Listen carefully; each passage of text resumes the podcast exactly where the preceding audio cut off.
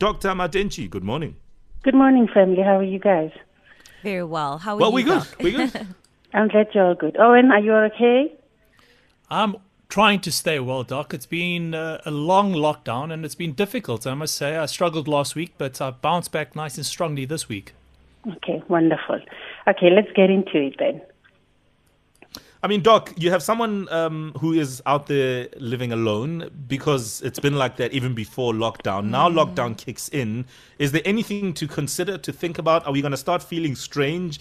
Are we going to feel even more lonely? Because I'm thinking, if I'm used to living alone, surely I'm well trained for this sort of situation. Your choice of words is very powerful. Let's make a distinction between living alone or being alone and being lonely, because the sense of loneliness is more an emotional and psychological aspect of it, because you can be alone for most of the year. You're living alone in your flat, you know, you're cooking for yourself, you're managing your time, because you've got other things that keep you meaningfully engaged. You do not feel loneliness. But now, for somebody who is struggling with being alone, you can find that they're actually tired of listening to their internal voice, their internal chatter. They are tired of being within their own space. They're feeling down, they're feeling depressed, or they don't have the energy to go through their usual routines.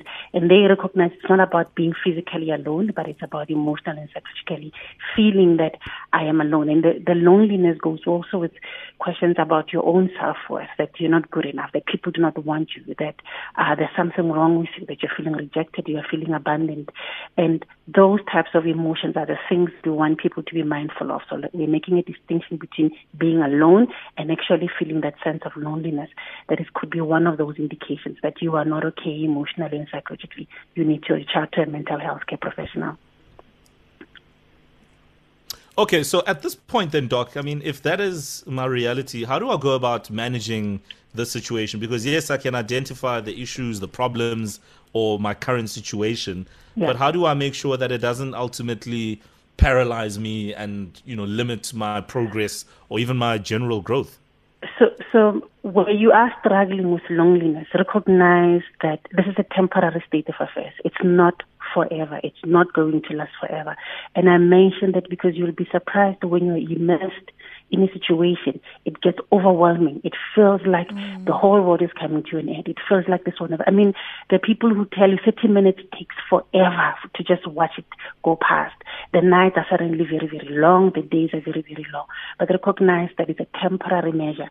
And then because it's a temporary state of affairs, recognize that it's not about you. It's not because of you.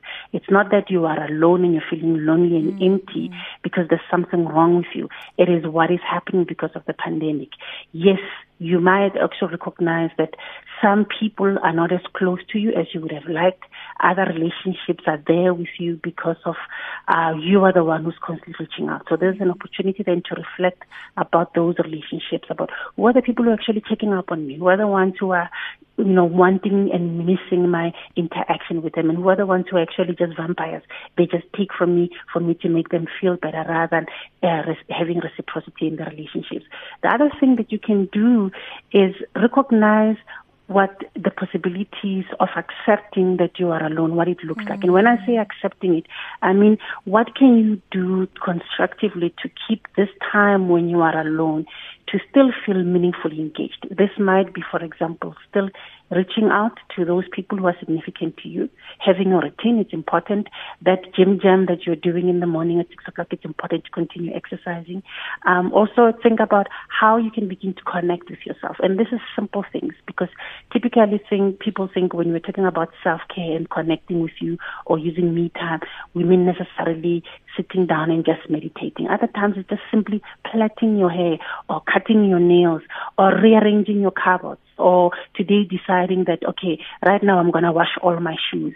Doing something that nurtures, that honors you, but also exercising self-compassion is another thing.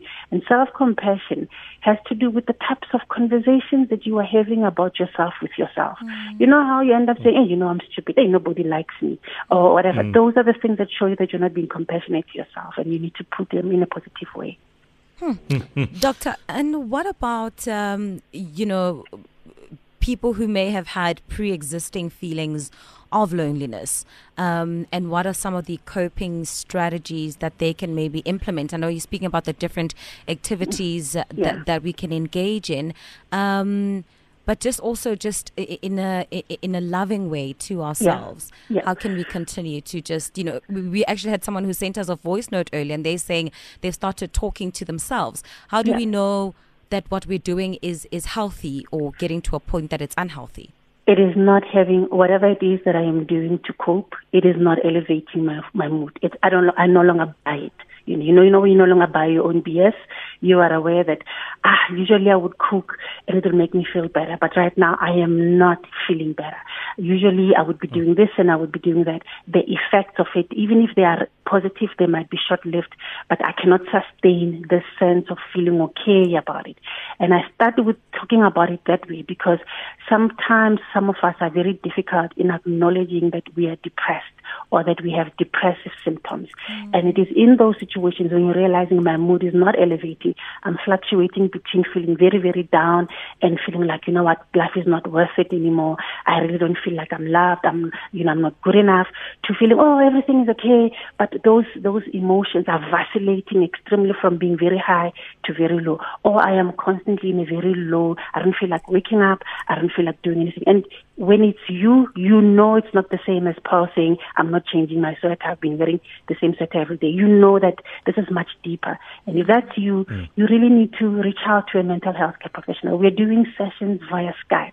You can call SEDEC. There are toll-free numbers where you can speak to a professional. And when you are in crisis, we will get you in hospital if that's what it requires. But it's important that you are honest with yourself. More importantly, keep those regular check-ins with your family members. Tell them that you are not doing okay, and let them touch base with you on a regular basis to check that you are okay with you. Dr. Matenjie joins us on the line. She is a psychologist, life coach, and personal change catalyst. We're talking about this feeling of being alone and the feeling of loneliness. And Pearl also alluded to something that may have been there even before the lockdown, where now we have a lockdown situation, potentially making things even worse. Anything that you'd like to share with us, we are listening. You can either tweet us and hashtag The Morning Flavor, or you can call us on 089-110-3377. We got a couple of comments here, Doc, and I just want to read a few tweets here. There's one that comes in from Sinetemba _S. Sinetemba says, my loneliness has always been a luxury, in other words, by choice. However, the lockdown has taught me to appreciate people. Also, for someone who's always stayed alone, this time gave me time to grieve my late mom in peace without colleagues and disturbances. Can we talk about the opportunities here, Doc, that being alone can present, more on a positive note? Yeah. Look, the one of the things, so that appreciation that, you know what, I work very hard. Wow, I've achieved this. Initially when I started, this is where I was 5 years ago. Now I've been able to do this and that and that. So having a gratitude journal helps. The other things is to also appreciate what it is about the people around you that actually make you who you are, how you got it this far. And that's part of you, not just connecting mentally and recognizing people who are significant in your life, but it's also emotional to register their impact on you. It might be people who are late. It might be people who are alive. And I love what Sneh is saying, because of sometimes we only want to appreciate people, for example, that we've lost when we are feeling sad about it. But when we're actually in a good place, we don't say, you know what, I achieved this and this because of this person. I remember my grandmother took her last 100 rand and paid for me to go on a taxi to go and register. Wow, that woman was powerful. And you can show it as well, for example, in terms of doing journals, you know, taking pictures, looking at all of those pictures and writing messages about them. You can record poems, you can record stories and letters to them. You can also literally look at old videos and listen to music. I've been listening to music that my uncle likes to play when we were young and telling my kids about those stories. So when you are lonely and alone in that house, connect with people through music. The other part is when you are doing these things, it is important to be able to leave those situations and allow yourself to come back in the day so that you don't get trapped in them. We need to be able to recognize that I still have to deal with the day as it is. So coming back and reconnecting with the current reality becomes important. So planning for my future also is an opportunity. Maybe I want to review my finances. Maybe I want to look at what I want to do when I come back in terms of my job, or I want to study further. So also look at how do I make my life become the best version of what it could possibly, and also how do I become the best version of what I could possibly as a person moving forward. How will I show up to be a better version of myself? All right, we have a call on the line. We've got Nonhlanhla, who lives alone and has her own contribution. Nonhlanhla, good morning. Nonhlanhla, how are you? Nonhlanhla, go ahead. All right. Don't know if we've lost her. Seems like we've lost her, unfortunately, Doc. Yeah. Okay. Doc, and I just wanted to ask you. You mentioned that the medical professionals seeking help can be quite expensive, but there are toll-free numbers to call should you have that urge of loneliness and needing to speak to somebody. What numbers can we call in case they do need it? I'm going to try and Google it very quickly as I speak to you now. But SEDEC is one of those organizations. I also volunteer at SEDEC. A whole lot of other psychologists and psychiatrists and social workers, for that matter, volunteer for SEDEC. And if you just Google them on your phone, I don't know if my thing is hanging now. But you can literally contact SEDEC and call at any time. It's a 24-hour free helpline. Let me see if the number appears here. You can also go on Twitter at the SADC and post your messages. You can also go on the Facebook. Sometimes we do Facebook Fridays where we allow people to post and ask questions. So you can also go on Facebook Fridays and speak to a mental health care professional. It is important that you realize that it's not about the money. Okay, here's the number. It's 0800 21 22 23, or the 24-hour helpline is 0800 456 789. Don't let money stop you from reaching out. Yeah. Don't let airtime stop you. You can literally also tell them to say, you can give them a please call me. They will call you back and talk to you. And these are qualified professionals who will speak to you and try and help you to just go over this crisis, and then also give you strategies on how to cope going forward. I mean, we've got a tweet here from Sandile Trust saying, I'm home alone during lockdown and it is not a good experience.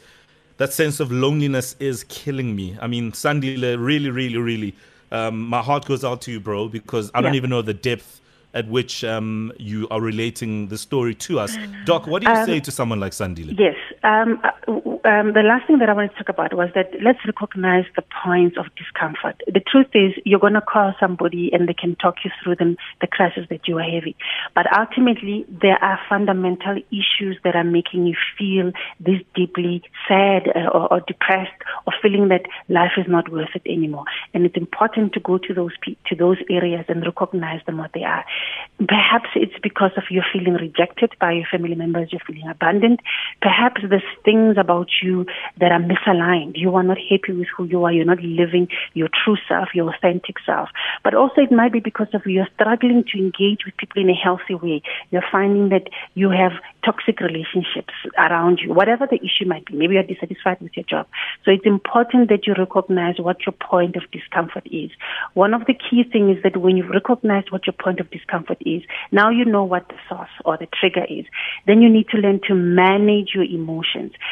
People are uncomfortable with difficult emotions. We only want to either be happy or feel good. We struggle with being sad. We struggle with being angry, with being anxious. And we think if I just have a pill or I just do something to distract myself, it will go away. No. So some of the skills that you need to learn is how do I manage difficult emotions?